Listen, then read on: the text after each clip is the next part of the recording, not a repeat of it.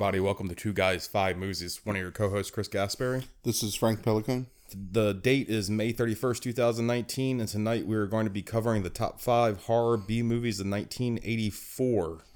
Frank, we are halfway through this list right now. 80, 81, 82, 83, Right. 84.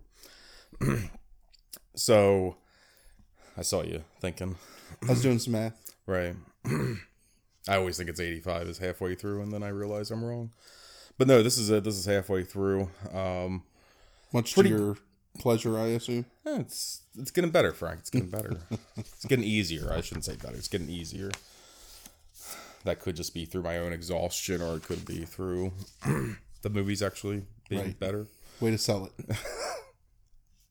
So, uh, I just want to make a couple of quick admin notes before we get started tonight. I think mistakenly said a week ago or two weeks ago that we will be doing the top five docudramas list uh, the first week of June, but we're actually going to be doing that June 14th, and then we'll just be running straight through from four, uh, the 14th on through the rest of June 14th, 21st, 28th um, for those podcasts please remember if um we're always looking for other people's lists other than what we develop um so you can email us at two guys five movies at gmail.com you can also contact us on facebook um as well so frank getting into this list tonight was there anything in 1984 that didn't make your top five that would have possibly been in consideration Uh, Children of the Corn was close, I think. Um, I'm not the biggest fan of that movie, but it's okay. Um, a movie called Too Scared to Scream. It's like a Tony LoBianco movie with, I think, a really early performance from Ian McShane, which is an indie horror movie. It's a slasher movie, but it's it's it's pretty decent, pretty well done. Um, there's a couple others like the initiation I thought about maybe, but um, the five that made it are what I think are the five best. Like I, I like Children of the Corn, but I just don't think it's like I don't know. if There's anything special about Children of the Corn except from like a nostalgia point of view. yeah i think that's probably where it comes from for me is nostalgia I mean, it's good. Like it's it's a fine movie. It's a good horror movie. There's also some weird stuff like Gremlins is 84, and I had to think for a little bit like, do I consider Gremlins a horror movie? Um, I definitely consider it a horror movie. It's a horror comedy. it is, but I don't know that I consider it like an indie at all. That I agree. like with, there's yeah. nothing like B. And that argument can be made about some stuff that's been on the list before, but like especially with Gremlins, and because Gremlins is so was so popular and so like omnipresent in our youth. Sure. And didn't Spielberg produce it? Yeah, I think that's right. I think anything by that point in time that Spielberg produces can't be. If it falls under the same criteria as uh, Poltergeist. Right. So yeah. So yeah, I don't think you can count it, but okay. Um, what do you think is going on before we get into this list? I think I asked you this maybe last month or maybe it was two months ago, but what do you think's changing around this time in the 1980s, if anything, about these horror movies? So there's less of a return on slasher movies. Mhm. Um, so there's a lot more creativity that's being put into the horror element of things.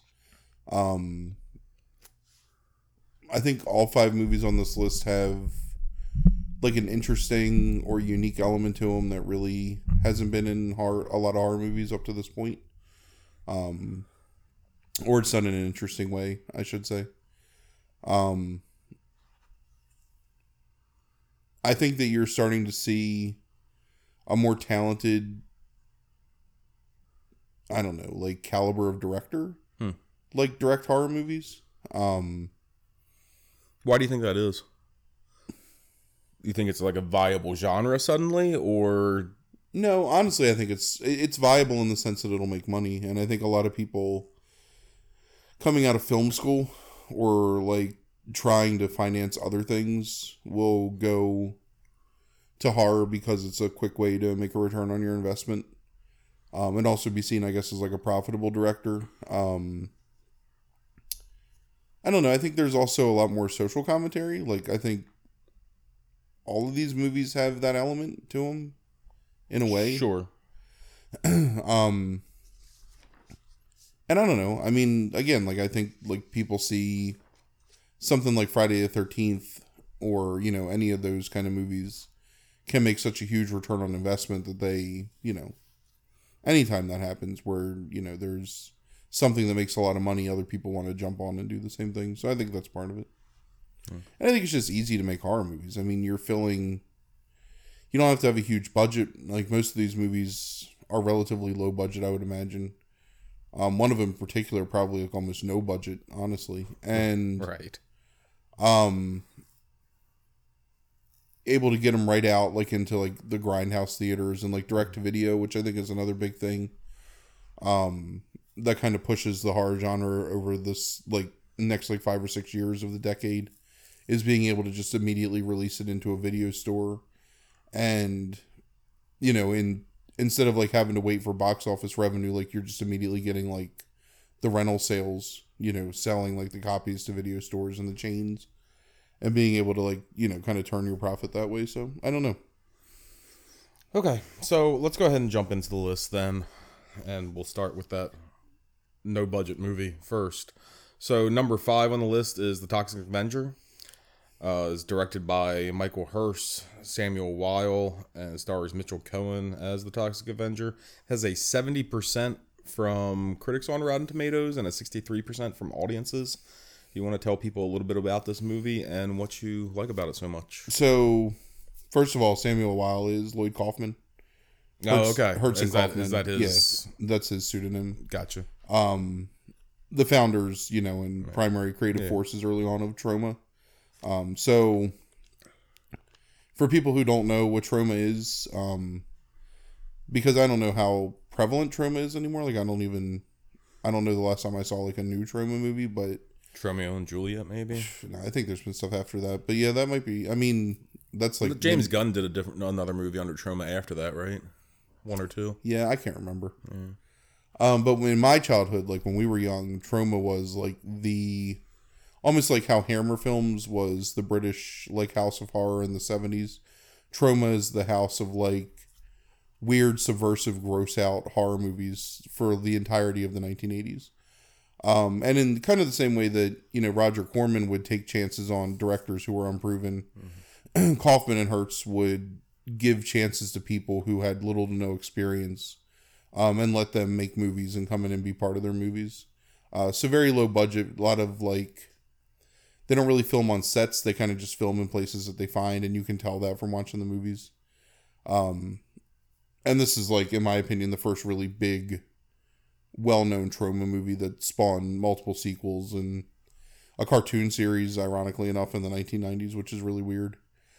so, the Toxic Avenger um, is Melvin Ferd is this janitor at a I don't know spa slash um, gym where all the beautiful like I don't know attractive people like work out who are all a bunch of psychopathic assholes too. Um, he's ugly and weak and small and gets picked on. Um, and through an accident, um, falls into a vat of toxic waste and gets transformed into a muscular, powerful, but hideously deformed creature. Um, so the city that he lives in, uh, Tromaville, is where it takes place, um, which is set in New Jersey. I like fun, like which is pretty funny. Um, is beset by crime and gangs and people murdering like small children and grandmothers and it's just a terrible place. So the Toxic Avenger Toxie um, starts to fight crime like as a vigilante, starts to kill like these criminals and you know s- turn the tide back in favor of the good people of Tromaville. Um, falls into a relationship with a blind woman who loves him because she can't see who he is, which I guess is in some way like I don't know, supposed to be touching or like it's about what's inside you that matters Right. Even though Toxie is honestly like a psychopath in his own right, just a murderer. Um, I mean, it's it's very obviously a low budget movie. Um, the most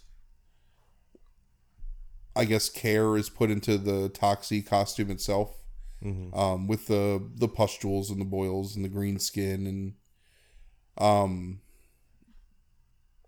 it's not a great movie, you know, like it's not necessarily well directed. Um, No, it's not. very utilitarian in terms of just like the camera setup, things happen. There's a bunch of low angles. I don't know. It's it's just it's it's typical like low budget horror from the time, but it's a lot of fun. Um, the Toxie character is pretty iconic, I think, for the 1980s. Like out of all the I don't know, like monsters that came out of that time, like one of the more recognizable ones. And interesting because he's the hero of the movie. Like the villains, like the real monsters, are just people. Right.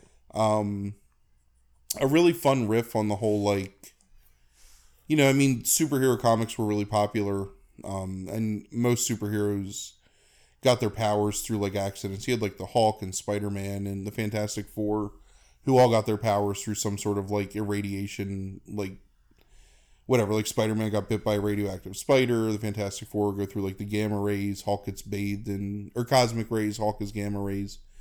Um, and like to have that like be his superhero origin, but have it be this really kind of like crass, low budget, vulgar, you know, nudity for no reason, just like profanity and like crazy like bloody deaths. It's I don't know. It's it, it's it's a pretty, and in my opinion, it's a pretty cool like homage slash parody of superheroes and really like really is a superhero movie. Even though the horror elements are more about like the murders and like watching people get like graphically killed on screen. So, and I love like I I know that we disagree on this, and we have a friend who's super into like troma and the low budget horror. And i have a real appreciation for troma and what they did just because it was what i you know go and rent movies every weekend and there was a good chance you were going to rent like a troma movie um at some point at least like once or twice. And they've done some really good stuff like i love surf nazis must die um class of nukem high like all really good movies really fun movies not really good movies um and toxic avenger is a good example of that so this is like this is the true nostalgia pick on this list for me is toxic avenger because honestly like it's not as good a movie as children of the corn but i just enjoy it more Yeah. I think you misunderstand. I, I actually really respect Lloyd Kaufman and Troma a lot. It's just that in rewatching this again, even though I watched parts of it, what was it, two or three years ago, I guess, or something like that. Like, um, I still think this is fun at times, and I think I think there's parts of it that are hilarious, especially with the uh, with the with the punks, like the, the, the or whatever the jocks that are the bad guys of the movie. Like the the extent that the scenes go to make them as big a heels as they are, like running over children right and punching old women in the stomach. It's Right. like I mean, it's it's really hysterical. Like for as awful as it is, like the the lengths they go to make them the bad guys. So I think that's sh- that shit's hilarious. Like I think that there's a lot of stuff that's like really funny in it. Um, there's a lot of bathroom humor that shows up in troma movies, which is probably like my least favorite aspect of a lot of them. Um, this has a little bit of that at times, and um, but I really respect the the effort, like what they're trying to do, like with so little money. And I've what was Kaufman's like? He's had a couple books, but like what was the big one? Do you remember? i don't know. what it was called. I, I read that, I don't know, 10, 15 years ago. And from a philosophical standpoint, like about making these films, like I, I respect the guy a lot. And so I, I certainly respect what they were doing. And I actually do like uh, Class of Nukem High. Um, right, not a good movie, but I, I actually enjoy that one probably Yeah, the most movie. out of out of all of them. Um, besides, I think Tromeo and Juliet, which is much later, like in the what late '90s, I think. yes Um, it's one of James Gunn's first movies that he wrote. but narrated by lemmy from motorhead yeah, yes. Um, that's that that that borders on being a good movie, despite how awful and ridiculous it is. Um, I just think that I have the same reaction to these movies as I do John Waters movies, and and and very similar in this in the sense that I really respect John Waters a lot, but a lot of his movies just there's something visceral about it when I'm watching them. Right. It just rubs me the wrong way and it makes me uncomfortable as I'm watching them to some degree. And Toxic Avenger feels dirty, and the Yeah. characters all like Cigar Face is a disgusting villain, and the one of my favorite parts of the movie is the end where the National Guard's there to kill Toxie, and the mayor's like convinced him that he's a threat, and like the townspeople are all on Toxie's side, and it's like, oh well, you know, they could just arrest the mayor, and he rips his guts out of his stomach, Yeah. like that's Right. it's like so unnecessary Yeah. and it just I don't know, it makes me laugh every time I see it. Like I I, I don't know, I have a lot of fun watching Toxic Avenger. Yeah. And I've probably seen Toxic Avenger like seven or eight times in my life, which is saying something for a for a low budget horror movie. I can't remember how long this movie is. It's under an hour or 30, right? It's like under 90 minutes, I think. it's pretty short. Yeah. Um I don't know. I, I- I think one of the things with this movie, and it's a problem that I have with a lot of movies. We were actually talking about this oddly like last night about something completely different. But it's like once I get the joke, it's hard for me to keep paying attention if it's just going to kind of be the same joke over and over. Right. So I tend to lose interest and I enjoyed it more this time watching it than I have in a long time, but it kind of feels like this meets that criteria for me. It's where I got the joke 20 minutes in and now it's like 25 minutes in and and now it's like Right, I understand. it's just the same joke over and over kind of at that point. I guess I just enjoyed that joke well enough. Right. Yeah. I mean, it's it's a fine joke. Um, yeah. But uh, yes, I, I I thought this rewatching it again. I liked it better than I have in the past. But um, Yeah, I don't know if any other Troma movies show up on our list. I mean, I can't imagine they won't because I really like some of those movies, but who knows? right. Depending on the year. Yeah. I mean, there's a lot of stuff. That, I mean, there's a lot of stuff upcoming that who knows. Yeah. Okay. Anything else about this movie? No. Um if you don't mind like gross out physical humor, you know, especially in terms of like seeing people like murdered. Right. Um if you can laugh at that kind of stuff, like that kind of black humor almost, I guess. It, it's it's worth watching. I mean, it's like 80 minutes long. It's not going to take up much of your life. Right. Is it free anywhere? Um. No, I think I had to rent it through Google. I'm It used sure. to be free somewhere. It was free on Amazon Prime for a while. Yeah. If you were a Prime member. But um I think I had to run it this time Hmm. because nothing can be consistent anymore about any streaming service whatsoever about what's up and what's not. That's why you just got to watch everything you can when you see it. I'm, yeah. It's good advice. That's what I do. Um, okay. You want to move on to number four then? Sure. All right. Before we move on to number four, we actually do have another guest on the podcast tonight, which is my dog Olive. Um, so when you hear like loud chewing, that's not like that's not Frank or I like sitting here, um, like eating or anything on the podcast. That's her with her bone. Um, which at least she's not inadvertently knocking over the microphone like she did ten minutes ago. so. Right. Uh, okay, so number four on your list is The Company of Wolves, directed by Neil Jordan, starring Angela Lansbury, David Warner, and Stephen Rea, which might be the classiest list of names that we get on any of these horror Stamp, too? movies. Terrence and, Ter- yeah, and Terrence Stamp. Good job. Yeah. yeah. that's probably definitely going to be the classiest list of names we get on any of these B horror movies. It has a 77% from Rotten Tomatoes and a 73% from audiences. You want to explain a little bit about the structure of this movie, what it's about, and what you like about it so much? Um. So, based on a retelling of Little Red Riding Hood by a um, feminist author named Angela Carter, um, it starts with a young girl who's despised by her sister, and it sort of seems like annoying to her parents, like dreaming in her bed, and she dreams this fantastical land, like almost fairy tale land in the woods. Um, where her sister gets mutilated by a group of wolves when she goes out into the forest. Um, she has to stay with her grandmother after the funeral, and her grandmother tells her stories about men disguised as wolves and how you have to be careful around strangers. And that's there's a series of vignettes that are based on like these stories that she's being told. Um, eventually, she goes to her grandmother's house. I mean, it's Little Red Riding Hood, so she's going to her grandmother's house and meets a a handsome man in the woods, um, who sort of like sort of sexually accosts her, but not really, and then makes a bet with her that he can get to grandma's house before she can, um, and with his prize being a kiss, um, he gets to the grandmother's house and you know, like in the story, murders Angela Lansbury, um, whose head shatters into like a bunch of ceramic pieces for some reason. Mm-hmm. Um, the girl like immediately figures out that he's murdered her grandmother. Um, she ends up shooting him inadvertently, and he transforms into a wolf. And then she kind of takes pity on him for being a wolf, and tends to his wounds. And then she becomes a wolf herself, and they run off into the woods.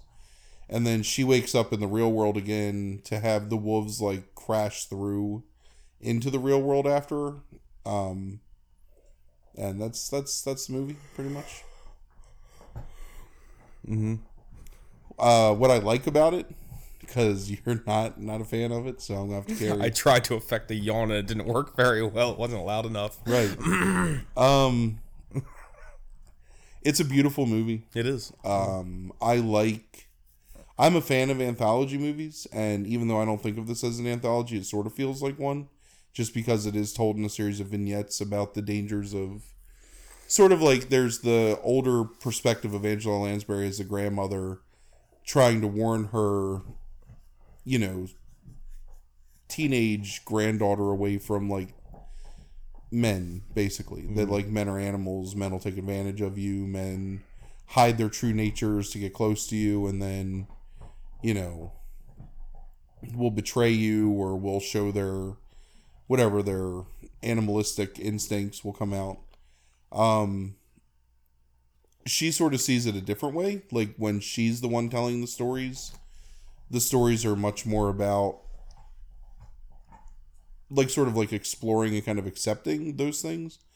Um, I mean, it's it's at its base again, just like a retelling of Little Red Riding Hood, but it really is about like that everyone has animalistic like parts to themselves, and that's just a part of being like a person is having those things, and you shouldn't try and like shame people or hide the fact that you have them. You need to like embrace that part of yourself and you know that it's just a natural like being like a sexual being is a natural part of being alive kind of. Um i love the way it's filmed. Like i love the setting i like the dreaminess of it like including this almost like anachronistic part where um terrence stamp comes in in like a bentley or whatever and is the devil and offers the guy at the crossroads like the potion that'll transform him into a werewolf which then he gets like enveloped in vines, which I don't know if I necessarily understand, unless like the vines are kind of the like maybe the representation of like the woman. I, I don't know. I don't I don't know what that Yeah. means. Um, but Terrence Stamp just like looking all classy, and David Warner is pretty good in it. Um, Lansbury does a good job as like the overbearing Yeah. and overly cautious grandmother. Um, Stephen Rea is in it really briefly, like as almost as briefly as Terrence Stamp, because Terrence Stamp's like two minutes of that movie. Um, you know, playing like a werewolf himself that disappears on the wedding night to his wife and comes back as like a bedraggled, like haggard, like wolfman kind Yeah. of thing. Has some pretty decent special effects for 1984, like not as impressive a werewolf transformations as um, something like American Werewolf in Paris, but on a much lower budget. And honestly, like I think, I don't know, like I I like them just as much. Um, one of the more horrific is when Stephen Rea is transforming into the wolf and like basically peels all of his skin off first, and is standing there. It's just like musculature. I mean, that's Oh almost, yeah, it's, amazing. Yeah, that's really good. that that's almost as uncomfortable to me as that scene in Hell, the first Hellraiser movie when Oh, like yeah. the same thing happens when the guy's just That all scene in like Hellraiser scared the shit out of me. muscle and sinew and- uh huh. Blood and stuff. Yeah, it's it's it's really uncomfortable to see that, and I like that a lot. Yeah, I do too. Um, it's scenes like that that are actually the only reason why I consider this a horror movie. Because honestly, at its core, it's not a horror movie. It's more of like I don't know, like a gender politics sociological fairy tale kind of thing. Um, with the horror element, because even like the transformations into wolves are typically not the wolves like murdering people like in a Right. traditional werewolf movie. It's just about like having like something else. The, the the the worst wolves are the ones that are hairy on the inside or whatever. So. Right. Yeah. Um, I don't know. I, I I really enjoy it. Like I love watching it. I saw this movie for the first time when I was probably fifteen or sixteen, like after the Crying Game came out. Um, I just happened to like, I I liked Crying Game and I wanted to see more stuff by Neil Jordan, and I saw this and I was like, oh, it's a horror movie. Like it's got to be great, and I was really impressed with it as a kid. And I've also have a lot of affection for Carter and her writing. Like I like her short stories and the couple novels I've read of hers, so that also kind of endears me to this movie. Yeah. So, um, I couldn't really find any what I would call significant criticism of this movie. Um, a lot of it is uh, like everything I found, even the positives. It's like they're like three out of fives. Like so, it's like it has a seventy-seven percent from critics on Rotten Tomatoes, but it's like like it was it's all like three out of fives, maybe here four out of five. All the negative reviews were like two, two point five out of five. It- like nobody really, it seemed like hated this movie necessarily. Right. Um, I think it's hard to hate. Yeah, I mean, even I don't hate it, even though I didn't care for it that much. Like my my criticism was that one, I think it's a pretty bare bones story, which I find kind of dull. Um, my other complaint was because I didn't watch this as a child, seeing it in 2019. I thought that the So you've never seen this movie before? no, Oh, okay. Uh-uh. no, I've never seen this before in my life. I've That's seen. Other werewolf movies, but I've never seen this. Although I think I like the werewolf stuff, the special effects in this much better than I do um any of the other movies, maybe. Which especially the trans the first transformation, um, like where it's like, yeah, I, I Well, so maybe that's because there's not the anthropomorphic middle part where it's the wolf man, which is usually what most werewolf movies go to. Right. Is like that walks on two legs, you know, man wolf creature, and this it's like they're a person, they transform, then they're just a wolf, right. like Maybe, running yeah. away into the woods, basically. Yeah, so. maybe. Um, there's some of that though. Like, I mean, there's like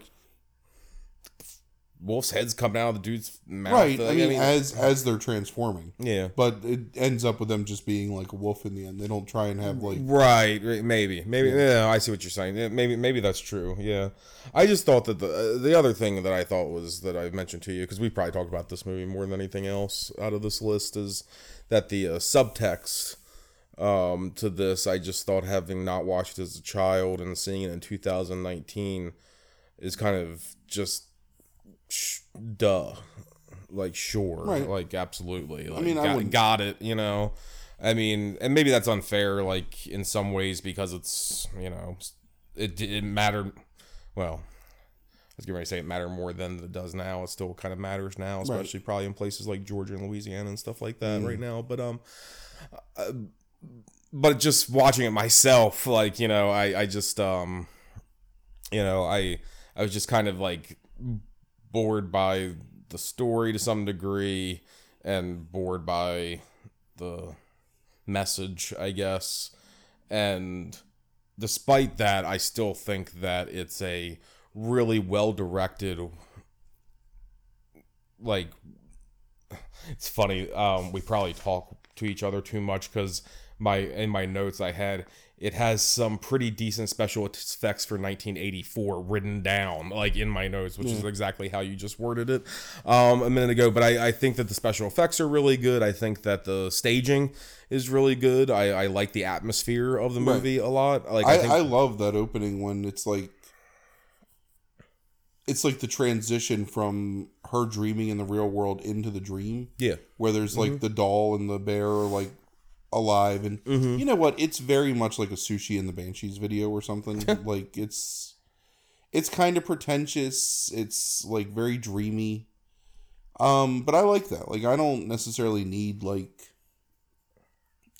i don't know like a complex plot to really enjoy a movie like Yeah, I, i I just Ebert said of it. Um, Roger Ebert said that that it was a uncanny hypnotic force.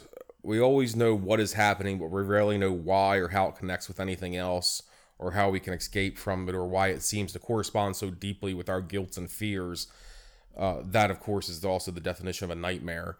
Um, and I thought that was pretty, and i think that's pretty the, accurate to like what they were trying to go for yeah, i think that's the intent and um, so looking at it through that lens, like I can respect it from a filmmaking standpoint, even if it wasn't like something that I can. yeah and i just like i i like those kind of things Like like I, I'll never watch that movie ever again in my entire life. Like, I mean, I haven't seen this movie in. I own it on DVD, so whenever I bought it on DVD, like Yeah. mid mid two thousands, probably it's probably been like fourteen or fifteen years right? since I've seen this movie. Yeah, But I still enjoyed it, and again, like I really like David Warner in it. I really like Jared Stamp in it. I like Angela Lansbury a lot in it. So there's a lot of like small things that just I enjoy in watching it. Okay. Um, want to move on to number three then? Sure. Okay.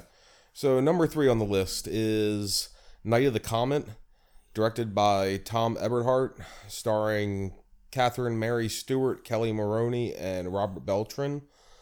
It is a 77% from critics on Rotten Tomatoes, a 57% from audiences. Really?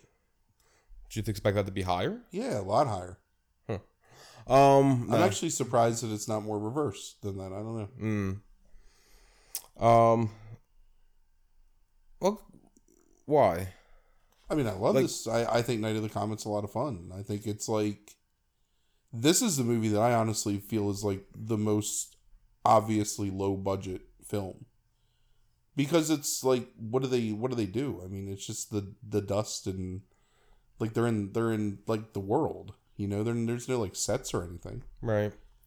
So, did, because it's so fun, did you expect? That's why you expect the audience score to be higher. I mean, it's got two female protagonists that are both likable and strong and capable people, which is odd for this time to have that happen.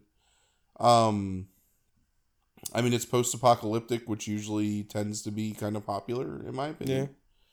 Um, it's got kind of a fun, like goofy, hopeful ending. Um, I don't know. There's just Yeah. So go ahead and tell them a little bit about the movie and like. That's interesting that you think that you're so shocked by that. Right. It's just so I mean, a lot of times like I can understand like why a movie is low on an audience scale.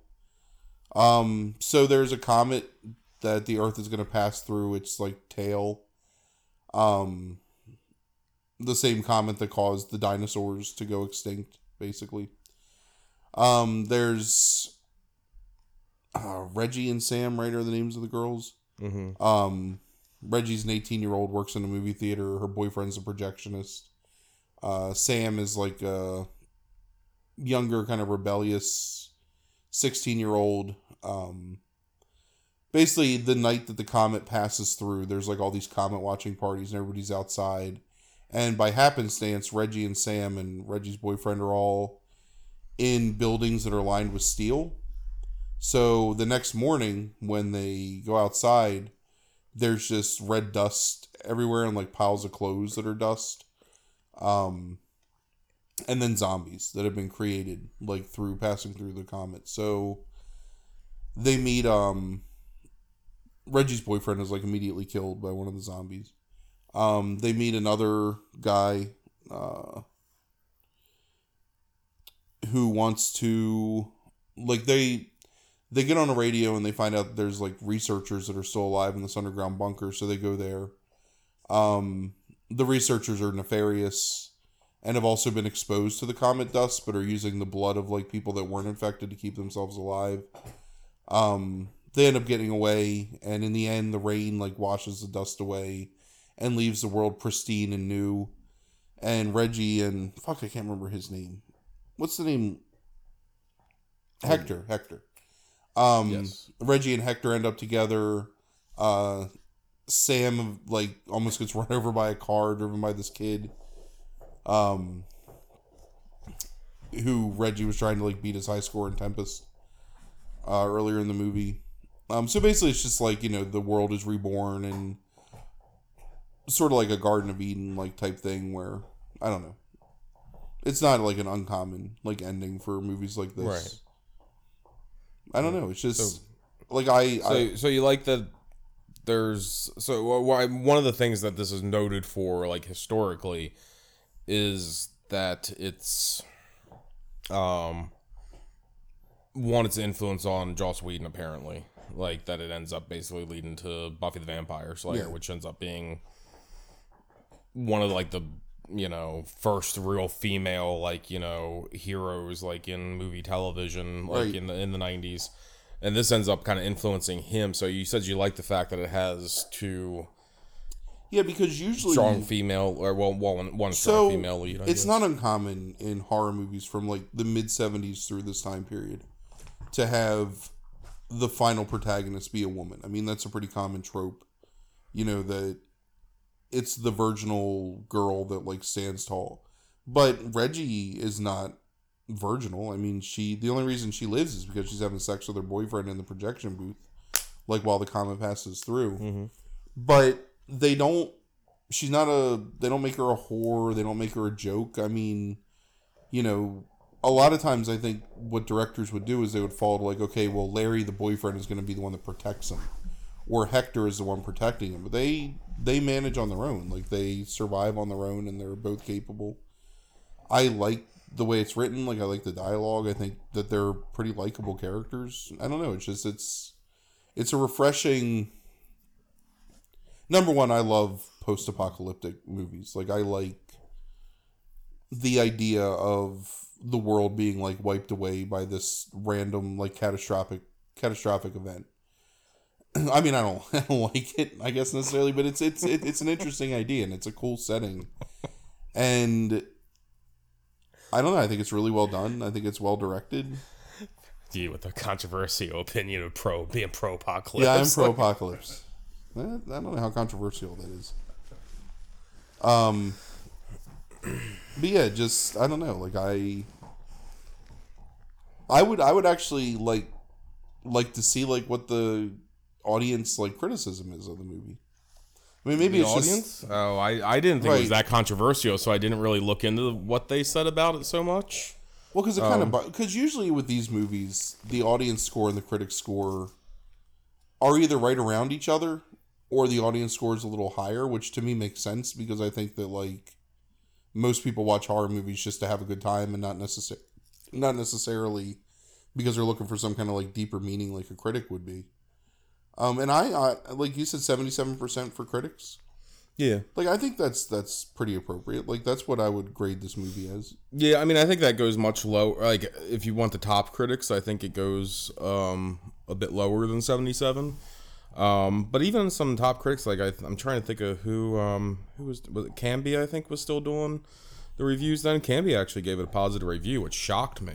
Um, I would not expect Vincent Canby to give it a positive review, and Ebert liked it. Ebert, I think, gave it like three out of Yeah, four 'cause it's a stars or something movie. like that. Yeah. Um, and that was the thing that they said is like that. Um, I remember Canby, Canby of all of them said it was that ultimately like it was the fact that it was like I, I'm paraphrasing him now, but it's like the fact that it was of good faith and fun was like allowed it to be something you could sit down and enjoy as opposed to like despite all of its obvious flaws in terms of I mean, budget and all those kind of things. like as a zombie movie, I feel like it's one of my favorite zombie movies from the '80s Yeah. because it doesn't fall into the same like stupid traps that most zombie movies fall into, which is like, oh, we're gonna barricade ourselves in this house, and right. not not that that's stupid necessarily, but it's like it's just an interesting like different view on where these zombies come from. And like showing like this is exactly why it happens you know and that they're gonna just turn to dust eventually. Like i don't know there's So, um, Paul Attanasio from the Washington Post kind of claims that it's like missing an edge the entire movie, uh, and says that Eberhardt comes out of TV after school specials, and the action sequences are TV flat.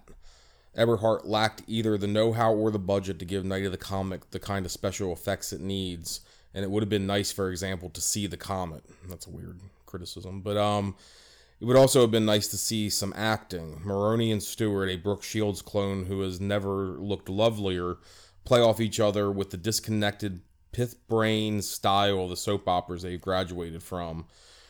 Uh, worse, neither the talented Beltran or uh, Mary Woronov uh, is given anything to do. Um, so I can't imagine that's too different from too different from what audiences would say. If I had to kind of guess, I would say that they think the acting's really bad. And I can't, with some of those actors, I can't disagree um, at times, like necessarily. Like, I mean, I, I can ignore some of that bad acting in a fun movie, but I can imagine that there's that. I actually don't think the movie looks that bad, considering. I mean, for being like no budget, Sure, I think it pretty good. Right. That's why you don't see the comic because they couldn't afford that shit. Yeah. But they do it in a way where like because you have these two characters that are your central focus of the movie, Mm-hmm. like you don't need to see the comic because it's not about I mean, the whole movie's about that, but that particular moment is not Yeah. about that, it's about them. Sure. And like you have the same surprise reaction when they come out and there's nothing left. Right. Like Agreed. that's what it leads into. Like if you Yeah, see the right. destruction of the comet, I don't know. Like, yeah, yeah, right. I mean, and look, like that's ha- like in- in 2019, like that might be like a little hackneyed to some degree because we've seen it done so many times. But I can't think of a movie I've seen that does it before this, like where like you know you, it, it takes it tries to put you in the idea that it's like you don't know what happened, you wake up and now the world's gone. Um, so yeah, I think that works really well. It's like despite being filmed in pretty natural settings most of the time i think it looks really good like the I- the, the alleyway sequence like the when she like first finds her first zombie like i think is really well filmed really well done. I mean uh, so i don't i don't really get like the tv And like do, do they have a couple things like look i could criticize if i really want to get down to, into it. I could criticize like things like the way they cut the close-ups at times and stuff like that is Sure. jerky and amateurish at times and it just doesn't look good because they don't have professional Hollywood continuity experts that are like sitting there, you know, like making sure they capture the complete like movement of a hand so that you can get that on the medium shot and the close up so it looks weird and jerky like because the the editing when you go from medium to close just isn't exactly the same. But they don't have people that are like you know experts at that kind of stuff because of this budget. So i can forgive a little bit of those kind of things because i i can just understand it. So yeah some of that's clunky but I, to me it's not like christ i mean you look at things in 1984 on television that are trying to do action this is certainly by i don't know leaps and bounds but by leaps it's better than that. I mean tj hooker's not doing great action sequences necessarily on on television you know? I mean so i TJ Hooker. I don't get like you know the A team has some pretty bad like you know cinema uh, like like cutting and cinematography at times for their action sequences and like so I, I I don't really get that complaint either. Um, I can see a little bit of the acting. I'm trying to think of what else. Um, I mean, I love like the colors in the movie. Like it reminds me a lot of the way that um Liquid Sky is shot. Honestly, Yeah, I know. That's a. I can see that. Yeah, which that we talked about that in the uh, counterculture Yeah. episode. Um, but yeah, I can absolutely see that. Some. Um, I think it just has a really good sense. It's it's not a movie that takes itself seriously, and I think there's something to be said for that when movies. It's taken itself seriously enough to tell like an effective story, I think, but it's not necessarily taking itself so seriously that it doesn't have a sense of humor. right? I agree with that. And Which is what I like about it. Like I just think it's fun to watch. and actually now that I'm thinking about it, that's more specifically maybe is what Canby was going for rather than the idea of good faith. Um, but I think I'm just interpreting it that way. Yeah. But uh, I think that's probably more what he's going for is that it has some some, some sense of self uh, a sense of humor about itself. But Yeah, I don't, I don't, I don't really know. I didn't go. I'm, I'm s- I, I wish I would have known that you were surprised by the audience reactions because It's like the first time where it's really like. Sometimes you'll say it and I'll think like, really, that's weird. But the, this is like that's really low to me yeah, it's funny though. Um, for a movie that I genuinely generally think is considered kind of a cult classic. it is. Yeah, absolutely. So I mean, yeah. usually like that. I don't know. Whatever.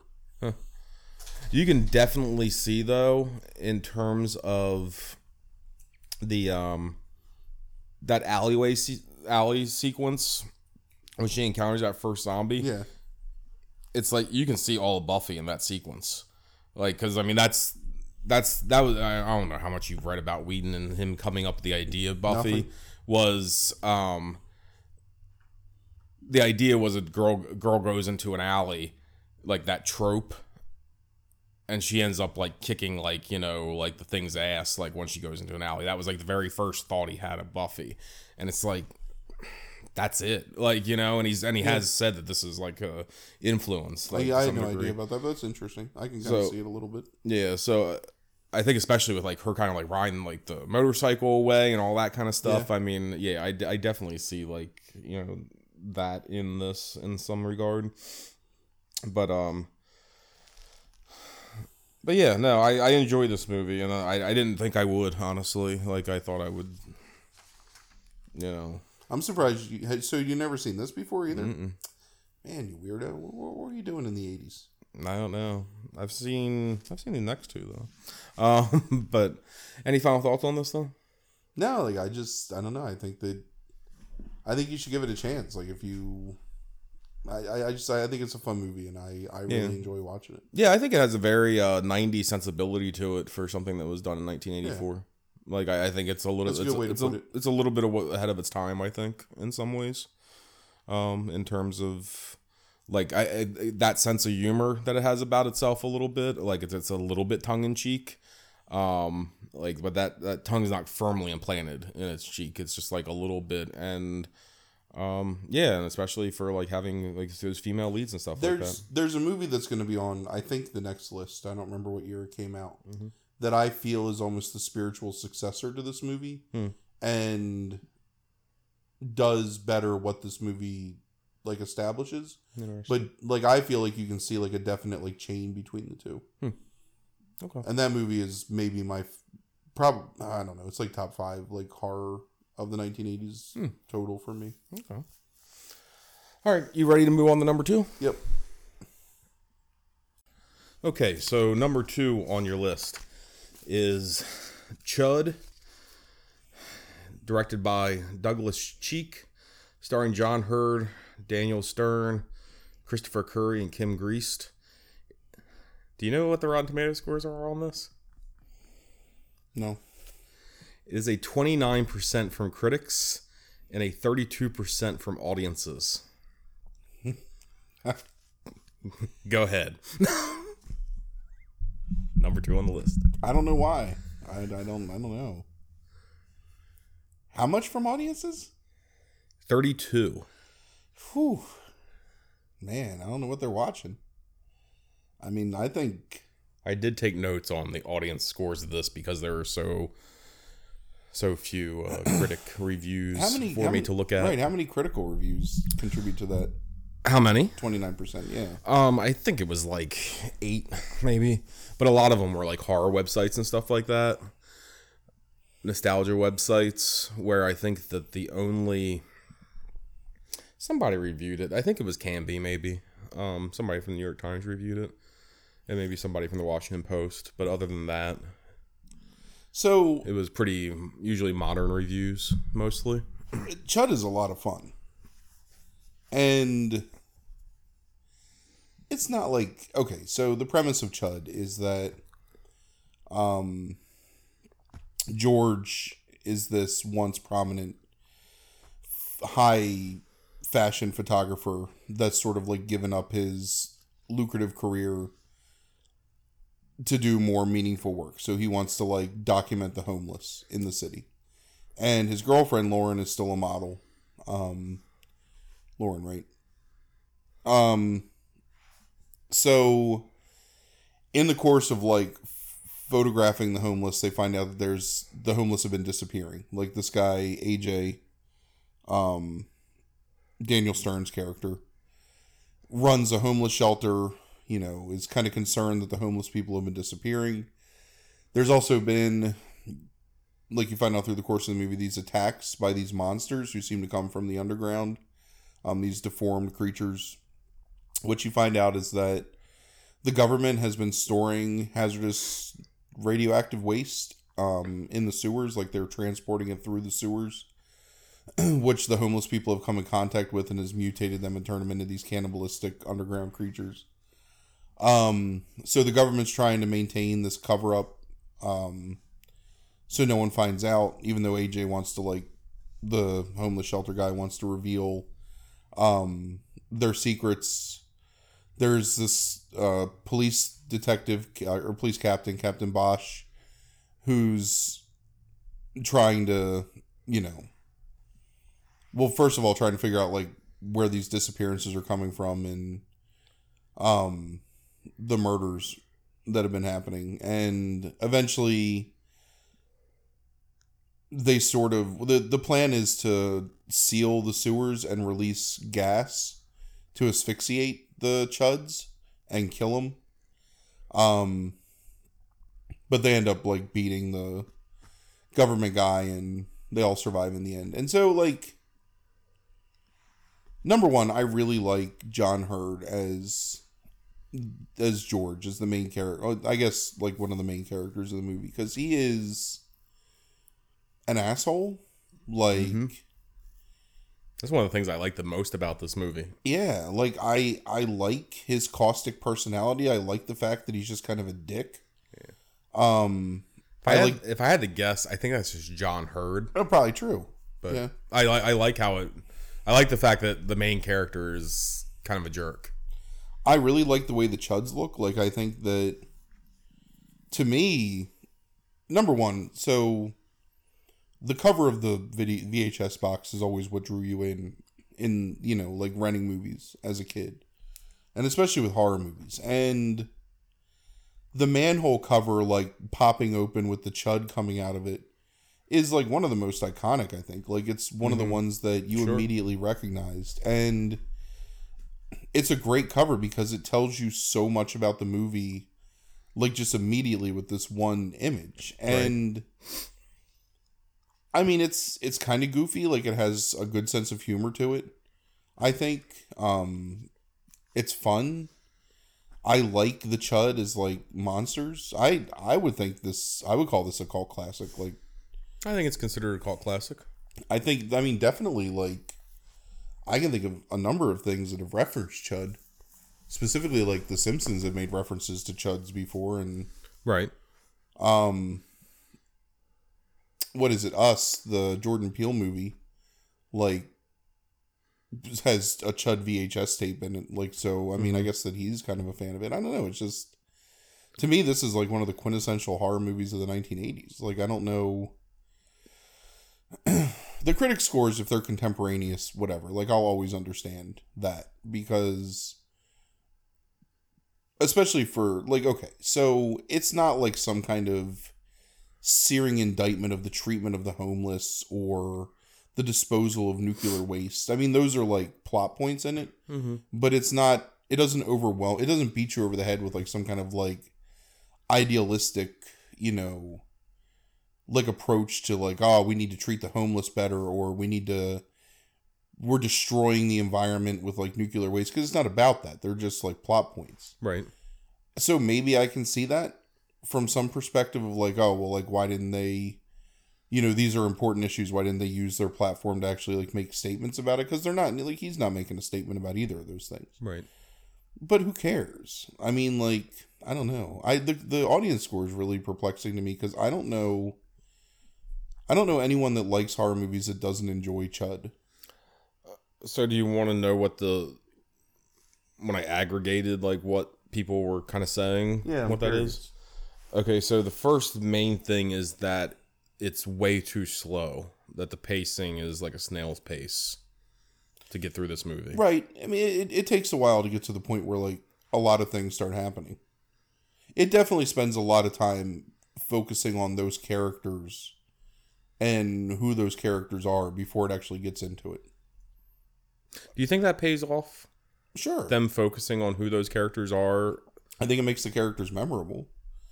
Like one of the in my opinion one of the biggest complaints about horror from this time period, like from the 70s on up until probably Scream really is that you don't really have a whole lot of characterization in your horror movie protagonists. Like it's mostly they're mostly cookie cutter, you know, figures. Like you've got a jock or a cop or and they're all the same. And like building building a relationship between George and Lauren that they show in a completely domestic setting. Like they show them interacting with each other just as two people that are in love with each other. Kind of makes you care about them a little more, like as you're watching the movie. Right. Like Agree, yeah. maybe that's not what people want in a horror movie, and I can understand that, but I think it makes it Shouldn't like it a little more interesting. I mean, speaking more philosophically about like the creation of horror movies or maybe movies in general, is shouldn't that still be the thing? Sure. I mean, I think so. I mean, the some- only way, uh, the only way the you care about the heel is if like the hero is um somebody you care about. right, believable and sympathetic. Right. I mean, I'll I'll I'll bring this movie up again because one of my favorite horror movies ever. But one of the things that makes Hellraiser such a great movie is how much they invest in you knowing who those people are, Right. so that when the horrible things start happening to them, Mhm. it's not just these random people that it's happening to. It's people that you've come over the course of the first forty minutes of that movie to know. Right. You know, so like it makes the stakes higher. Like you don't want to see Bosch die, you know what I mean? And like when Right. he gets shot, like it actually like, oh shit, that sucks. And you want to see like George and Lauren live and you want to see AJ live, you know, and you want to mm-hmm. see what's his name Wilson or whatever the bad guy. You want to see him like get it Sure. because even though the the monsters, the chuds are like the mon like the creatures of the movie, like he's really the villain of the movie Right. because it's his fault that they exist and he's trying to like do this really dangerous thing that's going to threaten other people's lives just to save his own ass. I mean, it's it definitely builds to that point where it actually not going to say it matters. Like this isn't like high cinema or anything, but it it like adds an element to it where you're actually kind of invested at the end of that movie. hmm I don't know. I So second criticism is that it's not scary. Eh, right. I mean, how many horror movies are like really that scary when it comes down to it? I don't know. I don't know that.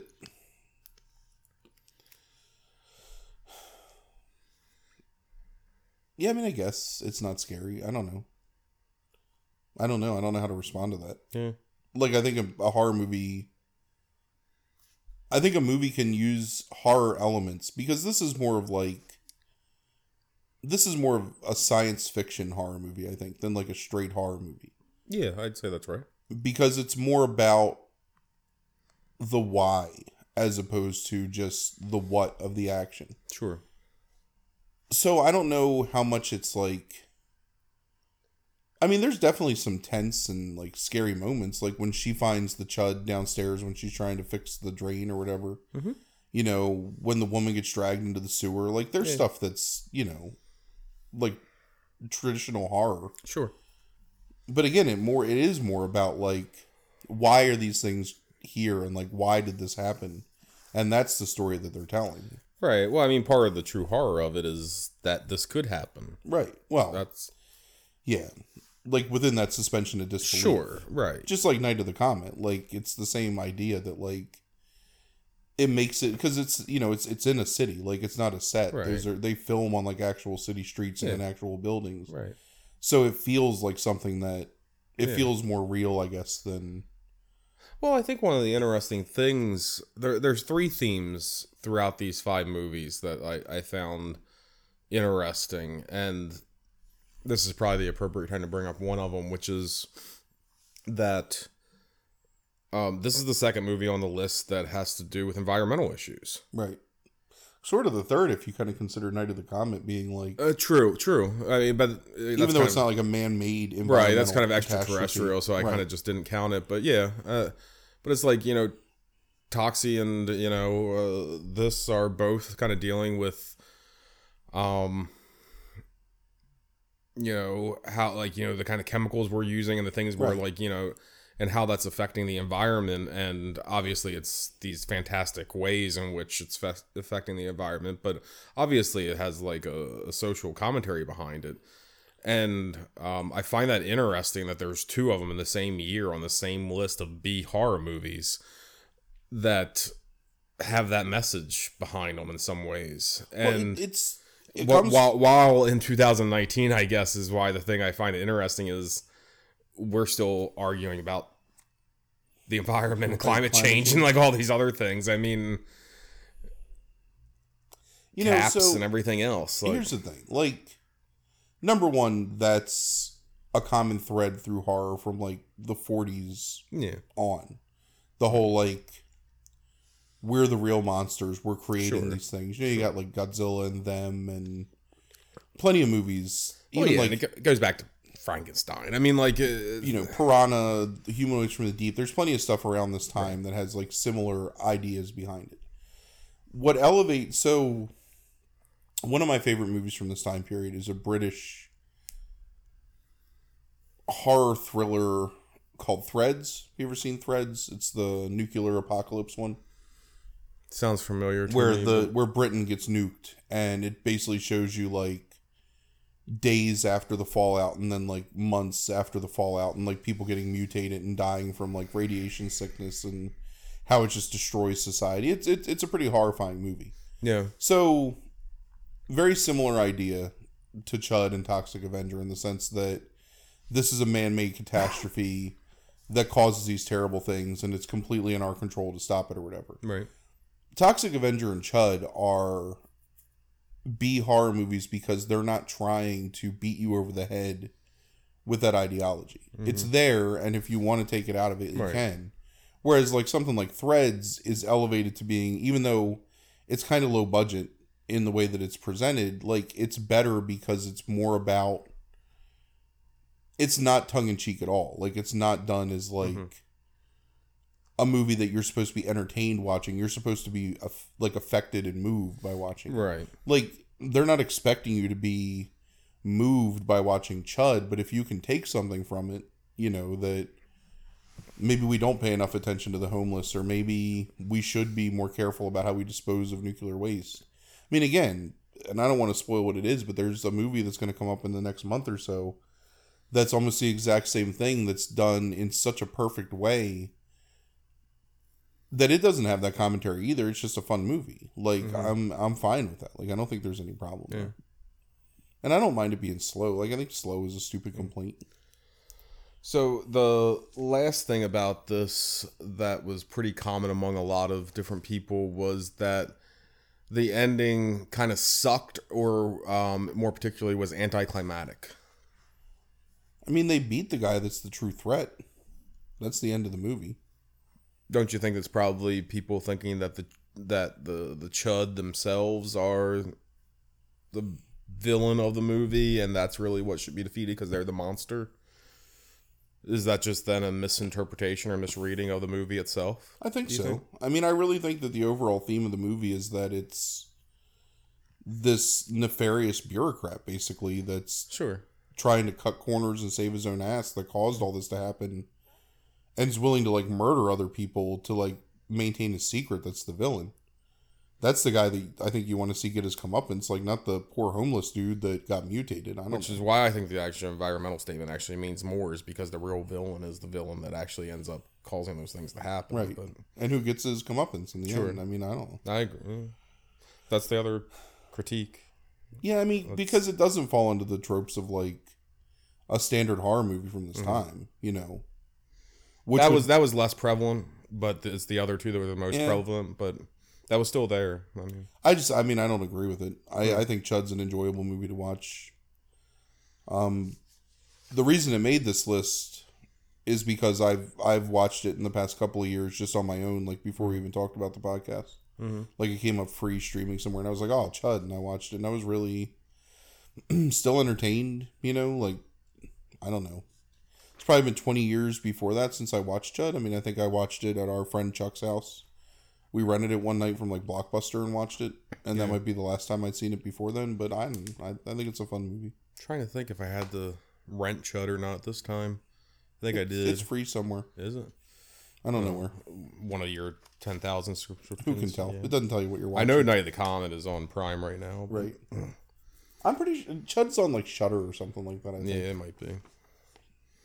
But yeah, those were the three like main things. I I like Daniel. I thought Daniel Stern was really good in this. Yeah. For someone who is commonly just thought of, I think most of the time as um, what, Harry from Home Alone. Is that right? Is he Harry? Mm-hmm. Yeah. Um, I thought he was really good in this. As a he's a little younger, obviously, but it's like I, I thought he was really good in this. I think John Heard's character is really good in this. I think he I like plays it well. lot. I even think Kim Greist is good in this, and I think it's interesting that it's like, what happened with her? Do you think? Because she's not for she's not terrible. Like she like there's much worse actresses for these type of movies. Like she actually does a pretty good job, I think, with the role that she's given. And there's something else that she was in Well, she's in Brazil and she's in Brazil, um, right? Man Manhunter. She's in and Mm-hmm. Like she has a string of movies that are um that are okay and that she's decent in, and then just kind of suddenly, oh, she was in. She's uh, Billy Crystal's girlfriend in Throw Momma from the Train. you would know that. What's that? Um, mean? What's that mean? No, you're a big fan of Throw Momma from the Train. I am. I don't mind it. You hate comedy movies so much. Yeah, comedy and sci-fi. Those are not my. They're not my friends. I like some comedy movies a lot. Throw Momma from the Train's a good movie. It could just be that like a lot of her appeal is based on her attractiveness, and maybe she got oh, older, Yeah, like, she's a she model with roles. maybe, but it's just yeah, it just stops. Like I mean, she was still fairly young. I mean, she does some stuff later that's like shorts and stuff like that, but I don't know what happened there. Yeah, I can't. I really like. I've seen Throw Momma from the Train. Obviously, I really can't think of anything after Manhunter. Oh, she was in House Guest, so maybe that just killed everybody's career. That movie. I don't even know what that is. Uh, Sinbad, Phil Hartman. Mm. Right. Yeah. Mm-hmm. Poor Phil Hartman. Yeah, it's a shame.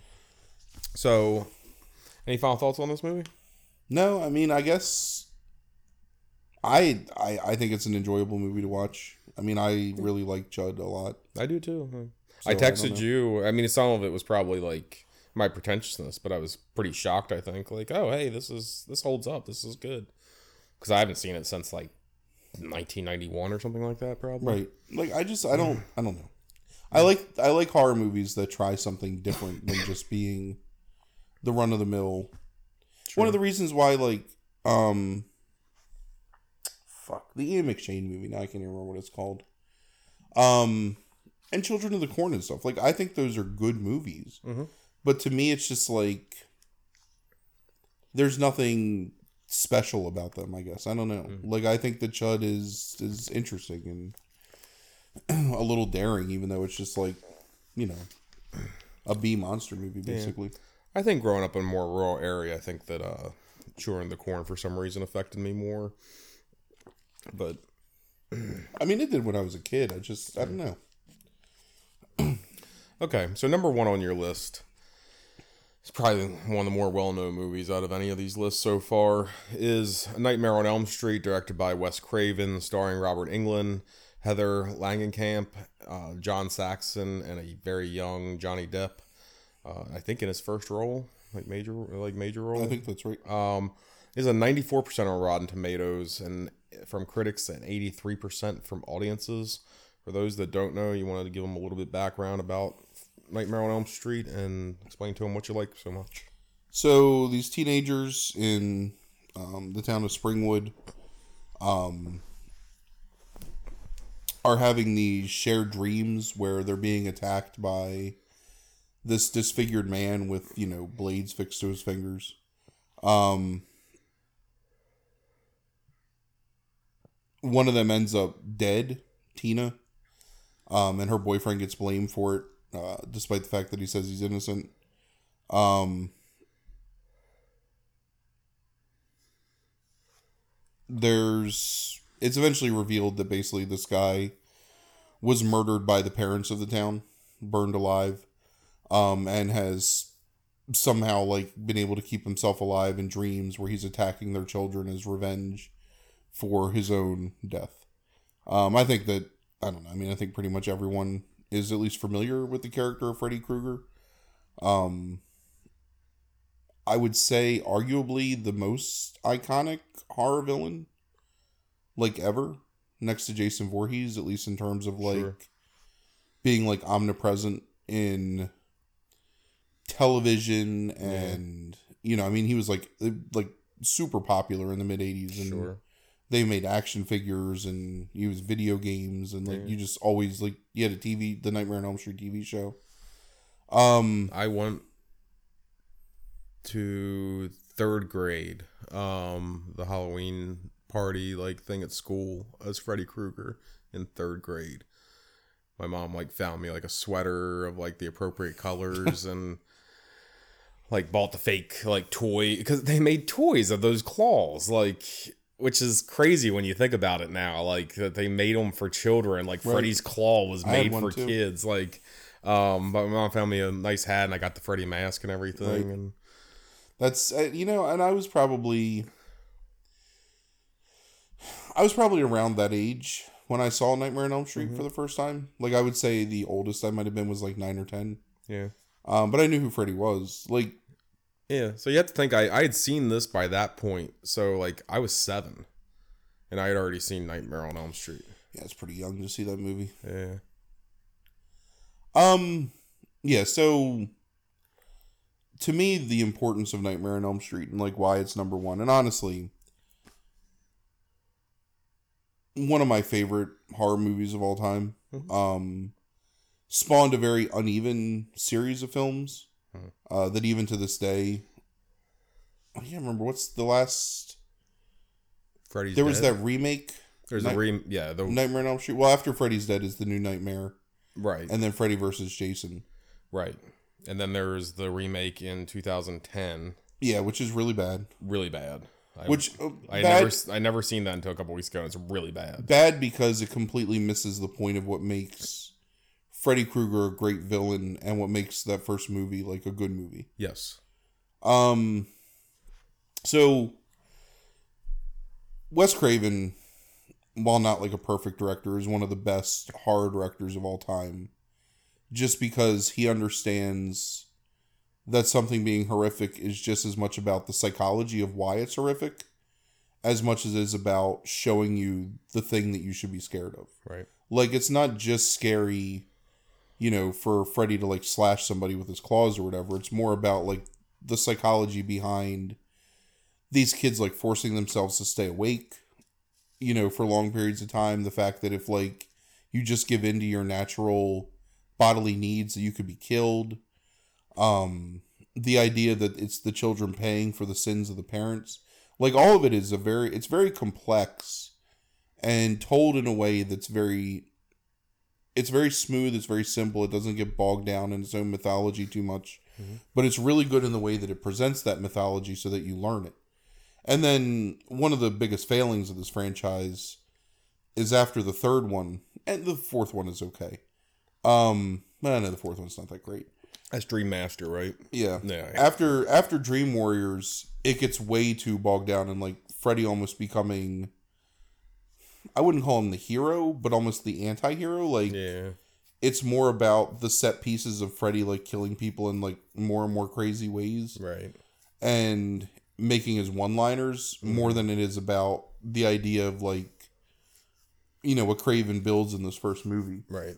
And they kind of come back to that. Like New New Nightmare is It's fine. is I, I, I really like New Nightmare yeah, a lot. I think it's good. Um, I like the fourth wall breaking of New Nightmare a lot. Sure. Um, but really good performances by the kids in this movie. Mhm. Um, we talked about this last week, like off air, but very naturalistic. It feels like they feel like real people. Like again, this is my point about Chud is that here's characters that feel like they're actual people living in a world and like it's built to that point where like you know these characters so that when bad things happen to them like it actually kind of matters that bad Right. things are happening to them and it's the fact that they're children you know they're teenagers Yeah. in high school and that they're already and maybe this is like the point but they're already dealing with like puberty and hormones and emotions Mhm. and then they have this like compounded on it and just the stress of like like high school and this is a thing that can kill them um like you said, they're real people, and they actually feel like they're just like they're just kids that are living their lives. Where it's like that damn remake makes those kids all so dour. right Like everybody's so sad and like lacking personality. And it's like Johnny Depp in this movie for his like you know as young as he is or whatever, and like hasn't been acting hardly at all.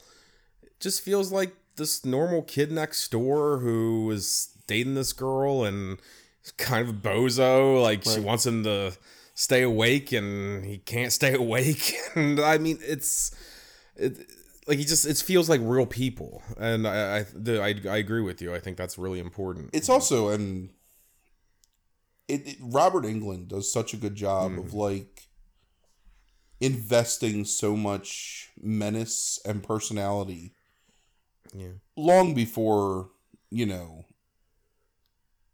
i got the brains you got the brawn or whatever like sure, just sure.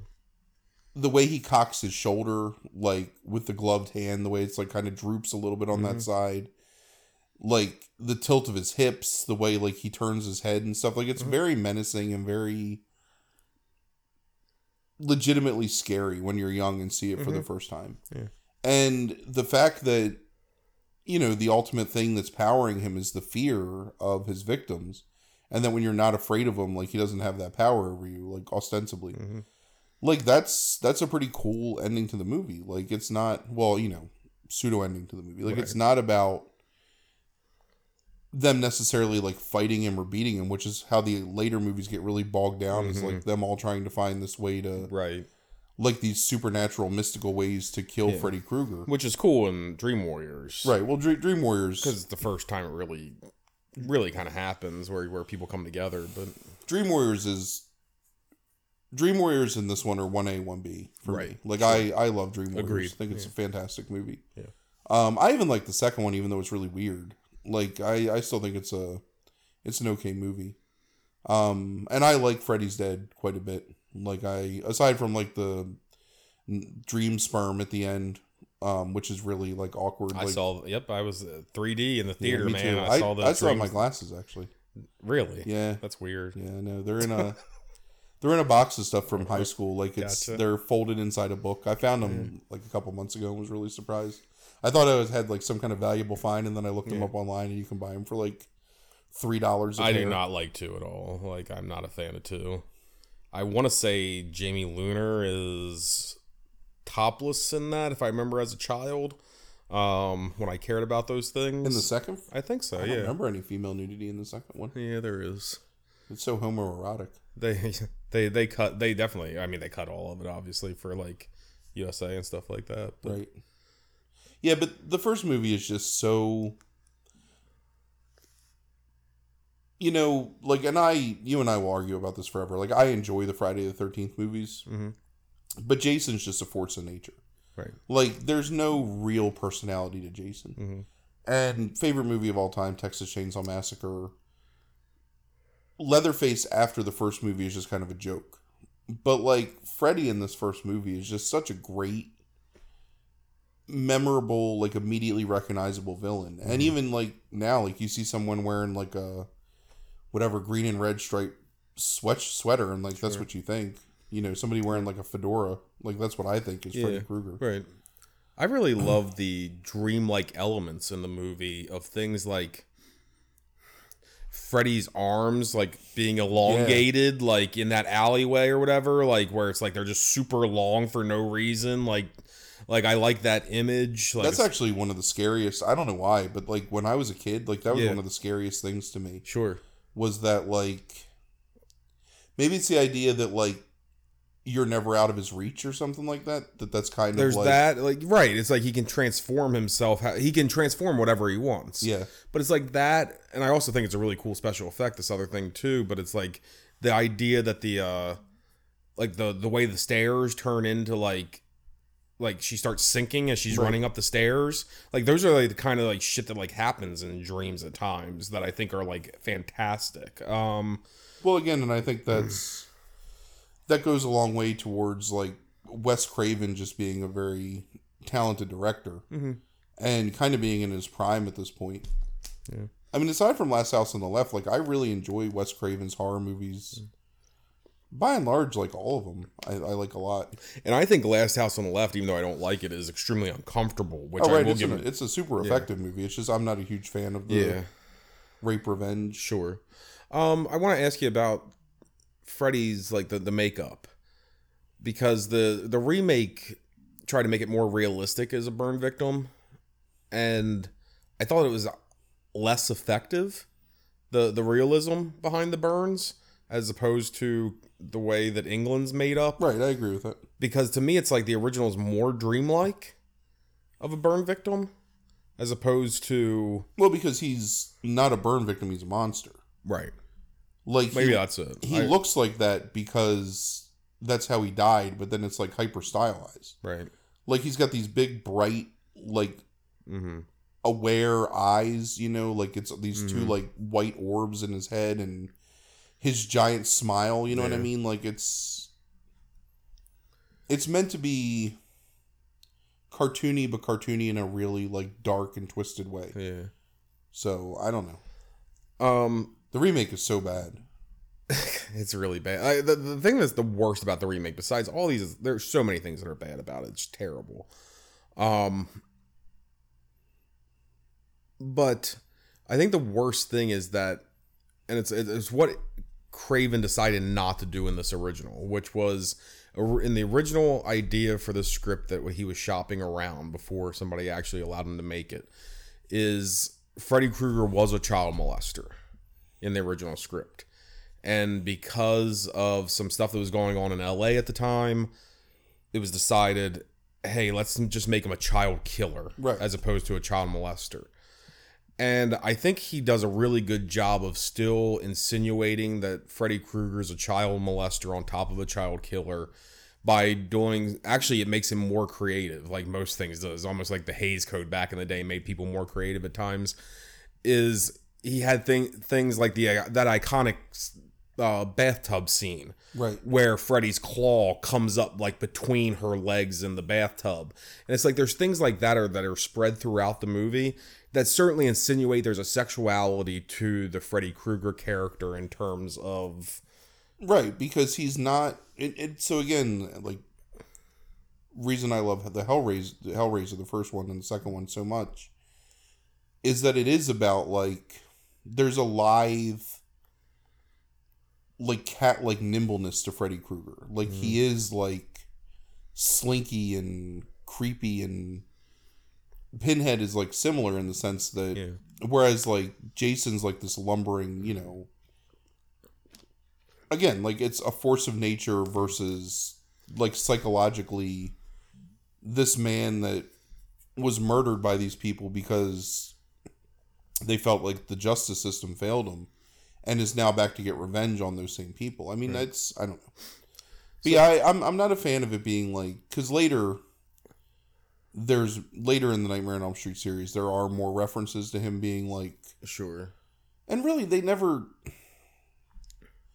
it's never as blatant as it is in the remake i don't think although it is definitely touched upon and there's some really uncomfortable stuff Yeah, uh, they do eventually I remember get into more of that like in the original I series. can't, I can't remember if that's freddy's dead or a new nightmare I think it's Freddy's Dead, I believe, is like where more of that comes where out. she's in the basement when he's like in the past when he's still alive Yeah.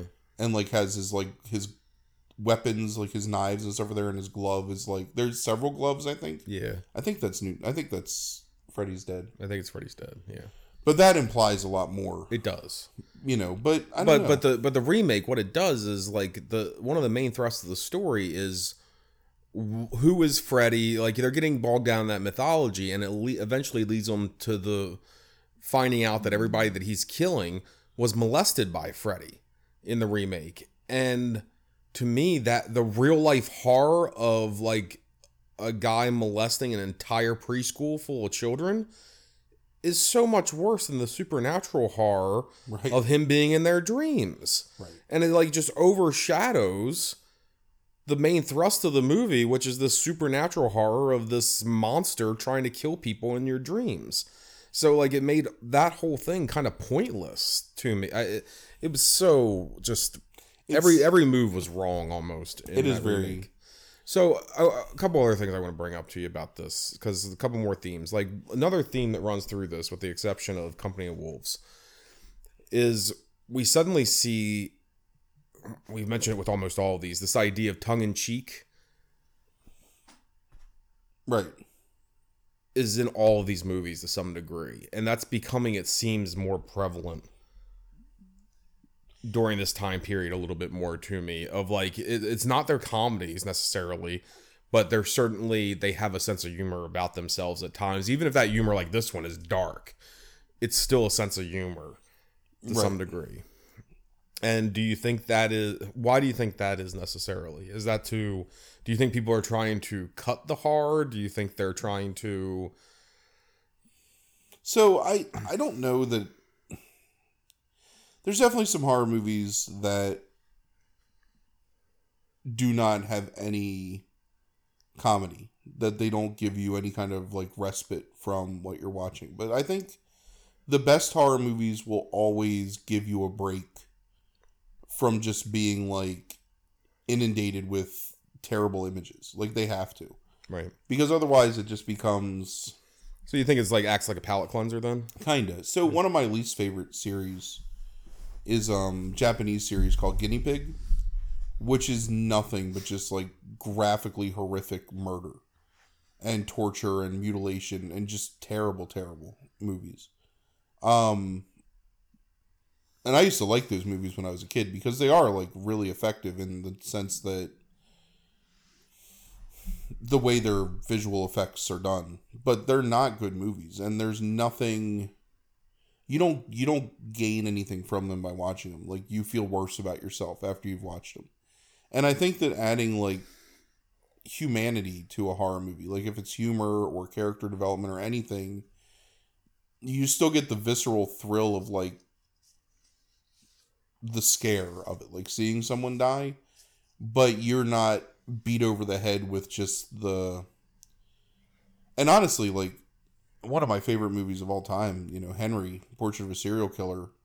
Like that movie will like beat you down. Like you feel that movie after you're done watching it. And there is like the humor in that movie is the humor at your expense and it's from the killers themselves. And it's a fantastic movie like a classic mm-hmm. in my opinion. But you can't just sit there and like oh i'm just i'm gonna put henry in and watch henry. You know what i mean? Like but nightmare on elm street like you could sit down and watch nightmare on elm street you know and i think it's because like it it gives you moments where you can kind of like rest your your nerves or whatever i don't know Yeah, no, I agree. maybe that's why Yeah, okay. Um, the the last theme that I saw, uh, the, the third of this list, um, a little bit in Company of Wolves, I suppose, with a with the with the female protagonist, but certainly in Night of the Comet and now in Nightmare on Elm Right. Street, we have strong female protagonists with um, uh, Catherine Mary Stewart and Heather Langenkamp. Um, why do you? Why would you think? I guess like that's becoming more prevalent around this time period. craven craven's pretty progressive like he hills have eyes has strong female characters um last house on the left has strong female characters i just i, I think he's just kind of a progressive guy and i think that it sort of again that idea of like subverting your expectations as the viewer. Like oh well it's the girl this time that's mm-hmm. you know the one that is going to beat him like that's i don't know. Yeah. Yeah, I, I just thought it was interesting that a lot of these guys are you know they come from like the counterculture era of like the 60s so right. you know a lot of a lot and this is just me talking out of my ass. I don't know how true this is but i feel like a lot of this stuff from this time period like the cinema of the 70s that then informs and leads to this these movies is a direct counter reaction to stuff like john wayne. You know what i mean? And spencer tracy and like the typical feeling of like these larger than life strong male leads, you know, that they were subverting that a little bit. Sure. And still trying to make a buck because, you know, that's why they're making these movies is to turn a profit. But like sort of putting their own, you know, kind of counterculture spin, I think, on on those things. Maybe. I don't know. I I, I think that's probably not inaccurate. It's very. I mean, that's- it's, that's it's, a, it's a very boomer thing to do. I mean, one of the reasons why I love the 70s so much is like a genre or it's like a decade because it is kind of like a counter reaction. Like even in the stuff like the Eastwood westerns and shit, like um like High Plains Drifter and um I don't know, whatever was in the 70s. Um Butch Ca- Cassidy and Sundance Kid, not that's Clint Eastwood, but like it's these ideas that we're going to take this classic formula but change things about it to make it more appealing to this more enlightened generation that then turns around and like you know fed us lucky charms and sat us in front of the nintendo and mm, like tried to like change us back to i don't know right. So yeah, I um, yeah, and I think that's something we probably still see more of in the 1980s is female heroines a lot more. yeah um adventures in babysitting it's a good example of Oh sure, if we go beyond horror, yeah, yeah. yeah. Right. I mean, there's that, a lot we of definitely really see like, yeah, oh, yeah, female yeah, protagonists in Yeah. the 1980s absolutely, which is good i mean it's refreshing that it's not a damsel in distress you know that the Sure. damsel can be the one saving yeah, i mean even marion ravenwood and um yeah, is a strong independent character in her own right right, And again, I think that comes from these guys that were in film school and were cutting their teeth under Roger Corman, who was very progressive as well, even though like he made his bones on like Yeah. boobs and Right. boobs and monsters. Sure. Like was certainly open to letting people experiment and letting people try different things and sort of led into that like indie revolution in the 70s and 80s that kind of got co-opted into like just super commercial films. But even then those directors came from like the indies.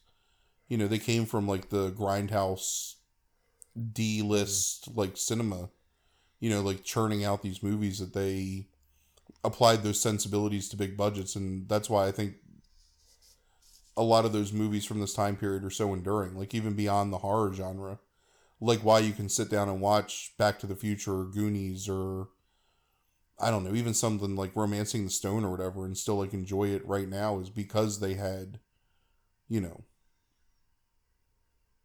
like a more independent mindset when applying it to bigger budget movies Hmm. oh what do i know i don't know It's just trying to. That makes perfect sense. I I was just trying to see if there was any valid criticism here or anything that we haven't discussed. Um, I mean, you can imagine like the actual criticism of this movie. Mm-hmm. It's like just about it being too bloody and all those kind of things, and Sure. never gonna Um, escape that it does make the People magazine does make one point that I'll bring up, and then we can um probably call it quits on this movie. But claims that Craven is somewhat of a generational turncoat. While he's oh he's thirty five when he makes it. Okay, so while he's thirty five, all of his adult characters have the intelligence and courage of cantaloupes. Um, and he talks about specifically about the Saxon character, kind of um you know, being half asleep throughout the movie, and then, um, you know, just an asshole, and then uh, Saxon's ex-wife being an alcoholic, and like none of the adults really believing in the kids or anything like that, and then of course covering up their own crimes and that kind of stuff. Um, but i wonder if maybe that isn't more of a criticism of like the Greatest Generation, like the summer of love boomers. Like these people who were like isn't it just the fact that like it's just when he's making the movie, probably. maybe Like, isn't that the criticism the boomers have? Like, which Craven would fall in that category of a boomer. Right. I guess. Um, isn't that just the criticism they had of the well, maybe the it's depression era generation, generation, the greatest right, generation? Maybe it's the generation before that. that Yeah, I think so. the, the question of uh, you know that they that they had. I mean, one of the things that the boomers condemned them for is that like you know oh they were so great except for you still had tons of institutional racism. You had Right. you know all this and this and this and this going on. Um and it's like i just think it's craven. That's possible. like just it just so happens in 1980s like the the, the adult characters would be boomers but really he's just still criticizing the idea of the older generation always having these things in their closet that they're hiding I mean, I maybe. I just think it's i mean i would think that z would sit there and say the same thing about us now. I mean it's always i I think it's i think it's goes beyond just generations here with what craven's doing is think what so. i'm saying. Is like the older generation's always like has hypocritical things about them. Like so yes while i'm saying like while you and i like uh, being xers are we're more progressive i think in a lot of ways in different things than the boomers were when it came to sexuality and race Right. and like all these other things i think there's z right now that's going to be criticizing us if they aren't already in another 10 years that how we're not progressive enough on these other issues and how we were hypocrites and we allowed these things to happen or talked in, in certain ways that you know was unequal and you know I mean, mean spirited and all I, that I stuff can't remember because there, there's a really good documentary called Never Sleep Again that's about the Nightmare on Elm Street series, Mm-hmm. and it, it deals for a long time with this first movie. Mm-hmm. And I really can't remember what he said about it, but honestly, to me, it's it's just kind of the Pied Piper story. You know what I mean? It's like, no, it's it's done in a different way because it's supposed to be like more horrific, but Right. it's these the parents did a thing to try and protect their children sure and because they didn't have the courage of their convictions to do it the right way it led to their children being taken from them. I mean Right. that's just it's, Right. it's a sure. an old like It's- you know it's a- fairy tale. Right it's an old story. It's chestnut not or whatever sure. So it's not a new story. Anyway it's a great movie. If you've never Yeah. seen nightmare on elm street i don't know maybe you just don't like horror movies at all but you should watch it. Yeah. Watch it again if you've seen it's, it before yeah that's good. It holds up. Holds up better than i ever thought it would maybe. Yeah. One, one of my it's it's it's top 20 i think Yeah. all time i i love nightmare on elm street Okay, so um, that's it for this evening. We are uh, going to be back here in two weeks on the four, June June the fourteenth with the top docudramas list, and uh, then we will be uh, doing a kind of third man slash first watch slash something. I don't uh, Right. uh, where we're going to be watching the Big Sleep, and then um, we'll be back with the uh, B horror movies list at the end of June for 1985. So, thank you for listening, everybody, and have a great Yep, weekend. have a great night thank you